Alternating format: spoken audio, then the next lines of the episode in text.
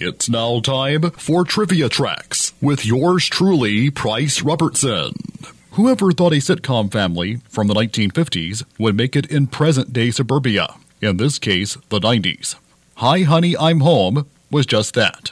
Premiering mid season July 19th, 1991, on ABC via its TGIF lineup on Friday nights, the show centered around the Nielsen's, an archetypal 50 sitcom family who, after their show is canceled, find themselves in the real world of 1991. As their show was in black and white, they colorized themselves with a device called the Turnerizer, named for Ted Turner.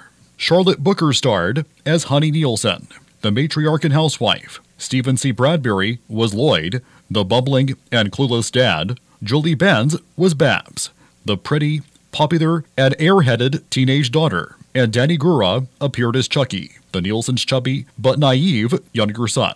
Co starring were Susan Chella as Elaine Duff, the sarcastic next door neighbor to the Nielsens and single mom to two sons. Peter Benson as Mike, Elaine's teenage son, who is not only a TV junkie, but also has a crush on Babs and Eric Kushnick as Skunk, Elaine's younger son and troublemaker extraordinaire. Future Backstreet Boy, AJ McLean, was Skunk in the original unaired pilot. As the show was a sort of salute to classic TV favorites, each episode featured a guest spot by the star of one of those shows, including Barbara Billingsley of Leave It to Beaver, Ann B. Davis, who we know as Alice from The Brady Bunch, Al Lewis, the beloved Grandpa Munster himself, and Jim Gomer Pyle Nabors.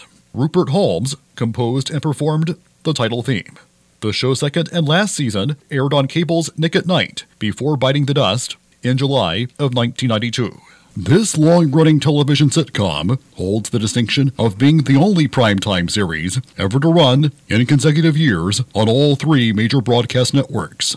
Bachelor Father premiered September 15, 1957 on CBS and stayed there until 1959 when it moved to NBC. In 1961, for its fifth and final season, the show moved to ABC. John Forsythe starred as Bentley Gregg, a wealthy bachelor attorney living in Beverly Hills who assumes the responsibilities of raising his niece Kelly, played by Noreen Corcoran, after her parents' death in an auto accident. Their houseboy was Peter Tong, portrayed by Sammy Tong. Appearing in 51 episodes was Bernadette Withers as Kelly's best friend, Ginger Farrell. The show originally aired on Sunday evenings on alternating weeks with the Jack Benny program. Benny guest starred on one episode opposite NBC Sally and ABC's Maverick. Bachelor Father finally became a weekly series when it moved to NBC in 1959, running on Thursdays, then moved on to ABC on Tuesdays in 1961. The 157th and last first run episode was broadcast on June 26, 1962. Question Who is Del Wilkes? Wrestling fans will remember him as the Patriot.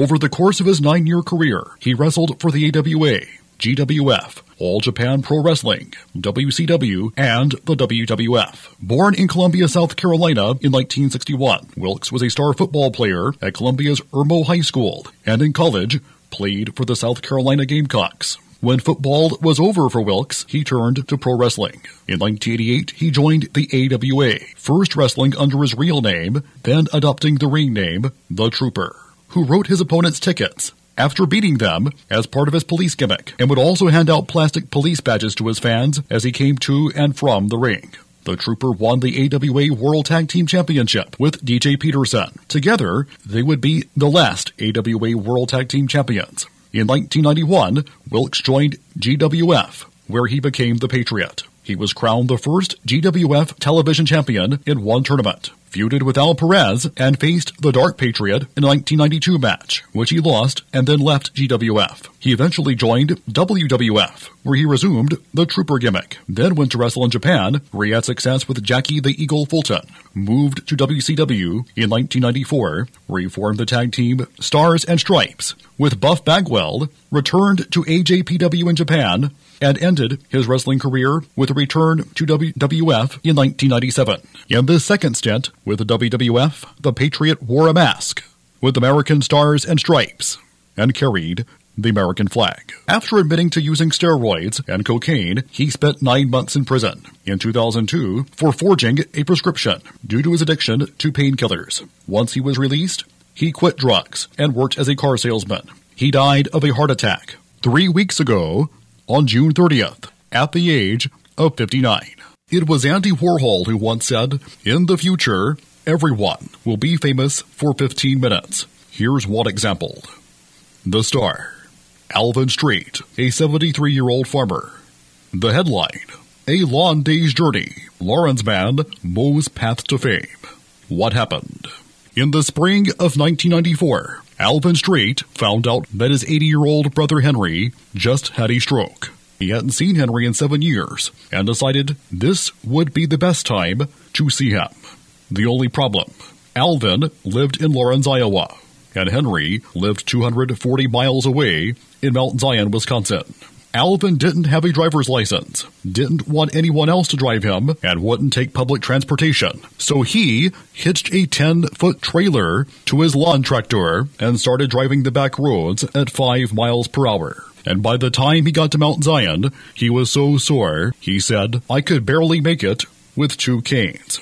The story made news everywhere, and Alvin Straight became an instant celebrity. The aftermath. Bombarded with offers to appear on TV talk shows, Straight refused to go because he didn't want to fly or take the train to either coast. His story was chronicled in the critically acclaimed 1999 movie The Straight Story, starring Richard Farnsworth as Alvin.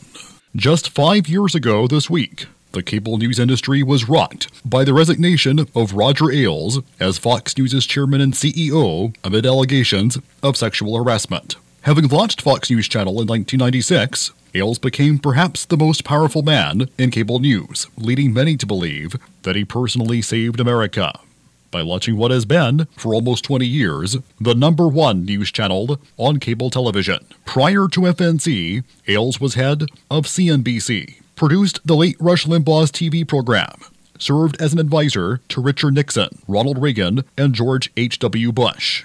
And years before that, produced Mike Douglas's TV show. It was Ailes who called Fox Fair and Balanced, a sobriquet that frequently became a target of the left. Fast forward to July of 2016, when Ailes was routinely advising then presidential candidate Donald Trump from his offices at Fox News.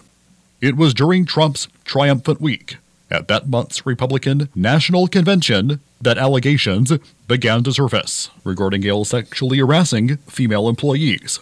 Fox alumni Gretchen Carlson, Andrea Tantaros, and later Megyn Kelly came forward alleging Ailes' behavior toward them. Days before the, Republican convention, Carlson sued Ailes, saying he punished her for refusing his sexual advances. Though he denied all the allegations, Ailes was forced to resign with a $40 million payday. Almost a year later, he passed away in his Florida home at the age of 77. The sexual harassment scandal at Fox was recently fictionalized in the movie Bombshell, starring Nicole Kidman, Charlize Theron, Margot Robbie, and John Lithgow as Roger Ailes. For more amazing trivia, check out the Trivia Tracks podcast at thewatitapodcast.com. Till next time, I'm Price Robertson. Amazed by today's trivia? Then join me every Monday through Friday morning for Trivia Tracks on Fox Sports Camden 97.1.